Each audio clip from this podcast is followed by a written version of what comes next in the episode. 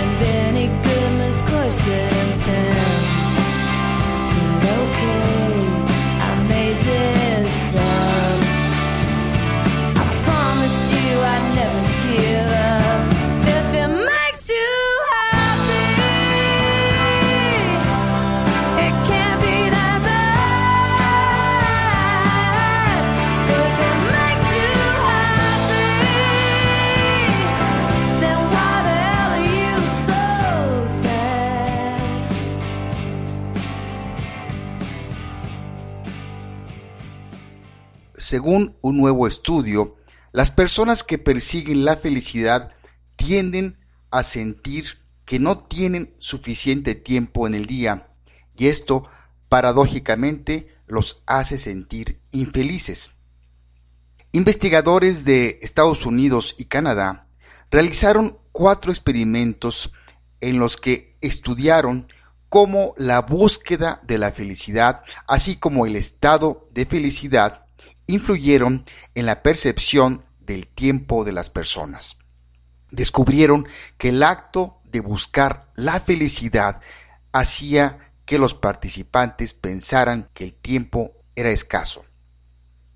El tiempo parece desaparecer en la búsqueda de la felicidad, pero solo cuando se lo ve como un objeto que requiere una persecución continua dijeron los investigadores Ayokin de la Universidad de Rutgers y Sam Maglio de la Universidad de Toronto, Scarborough.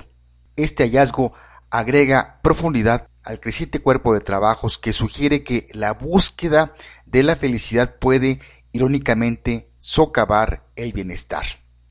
Para el estudio, se alentó a algunos participantes a pensar en la felicidad como un objetivo que necesitaban alcanzar. A estos participantes se les pidió que hicieran una lista de cosas que los harían felices o se les pidió que trataran de sentirse felices mientras veían una película aburrida sobre la construcción de puentes. El resto de los participantes llegó a pensar en la felicidad como un objetivo que ya habían logrado al ver una película de comedia. en lugar de la película de construcción de puentes. O al enumerar elementos en sus vidas que ya les habían traído felicidad. A continuación, todos los participantes informaron cuánto tiempo libre sentían que tenían.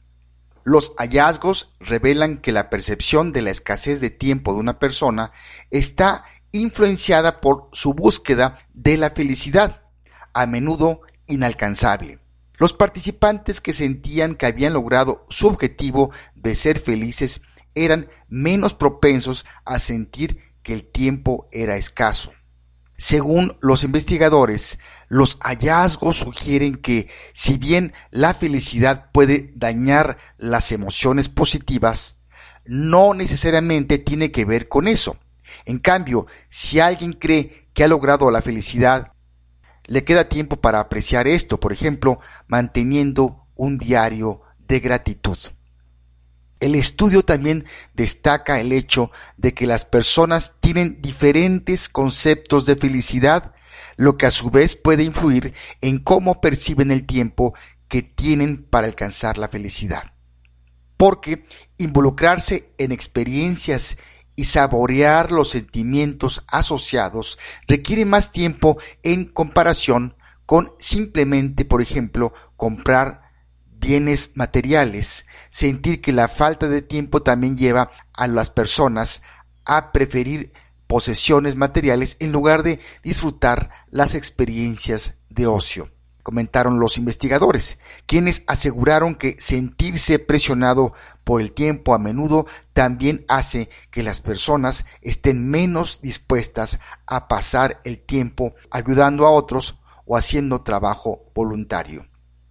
Al alentar a la gente a preocuparse menos por buscar la felicidad como un objetivo sin fin, las intervenciones exitosas podrían terminar dándoles más tiempo y a su vez más felicidad.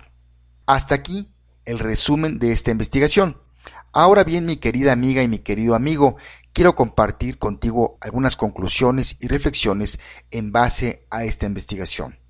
La felicidad es una condición interna o subjetiva de satisfacción y alegría como tal cada uno deberíamos dedicar un tiempo en definir qué es lo que nos genera alegría, gozo, un estado de ánimo positivo o de satisfacción. Porque si no hacemos esto podemos pasar toda la vida buscando algo que nunca encontraremos o alcanzaremos. En cambio, si nos centramos más en el aquí y en el ahora, nos daremos cuenta que hay muchas razones para estar feliz. Decía el escritor francés Bernard Le Bovier de Fontanelle, esperar una felicidad demasiado grande es un obstáculo para la felicidad.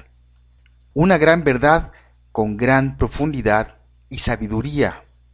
¿O tú qué opinas? Si quieres saber más sobre el tema de hoy, está el artículo en que me basé titulado Can Pursuing Happiness Make You Unhappy? que lo puedes encontrar en el portal springer.com y apareció este pasado 12 de marzo del 2018.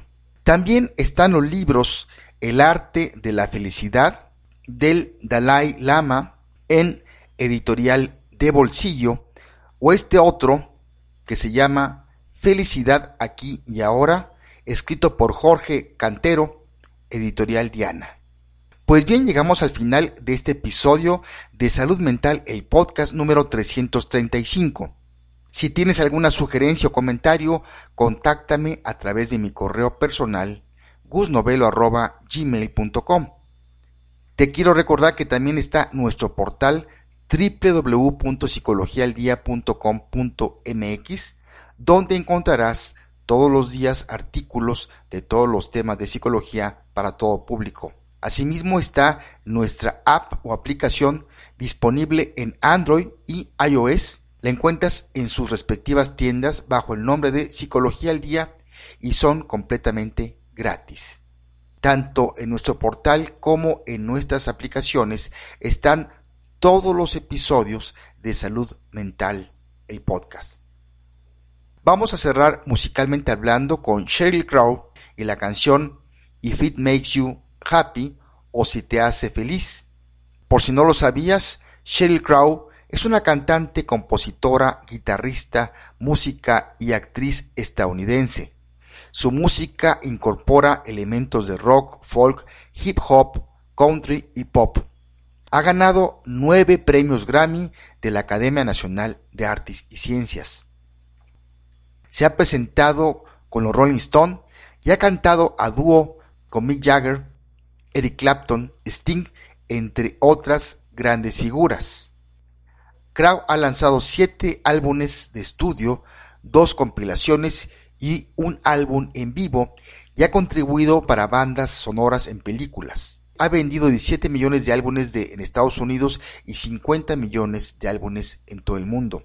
Ha aparecido en series de televisión como Cougar Town, Hannah Montana Forever y en Rally to Restore Sanity. Parte de la letra de la canción Si te hace feliz dice, si te hace feliz, no puede ser tan malo.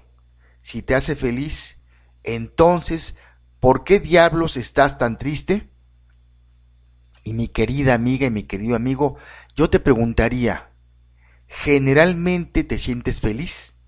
Si la respuesta es sí, te felicito y te diría sigue adelante. Pero si tu respuesta es no, quizá sea momento de hacer cambios en tu vida. Me despido de ti y te mando un fuerte abrazo en donde quiera que te encuentres en tiempo y lugar. Soy Gustavo Novelo, te espero por aquí, hasta la próxima.